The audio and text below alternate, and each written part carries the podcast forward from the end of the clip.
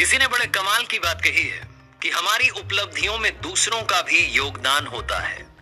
किसी कहानी। ये कहानी एक राजा की जो अपने सैनिकों के साथ में एक बार जंगल में शिकार के लिए निकला था। गर्मी का मौसम था, दोपहरी का वक्त था। कब वो रास्ता भटक गया उसे पता नहीं चला। सैनिकों से दूर हो चला था, शिकार का पीछा करते करते ना तो रास्ता मिल रहा था, ना पानी मिल रहा था। बड़ी ज़ोर की प्यास लग रही थी। तभी अचानक से उसे एक लकड़हारा दिखाई दिया। एक व्यक्ति वहाँ लकड़ी काट रहा था। उसके पास गया, जाकर के बोला कि मुझे सबसे पहले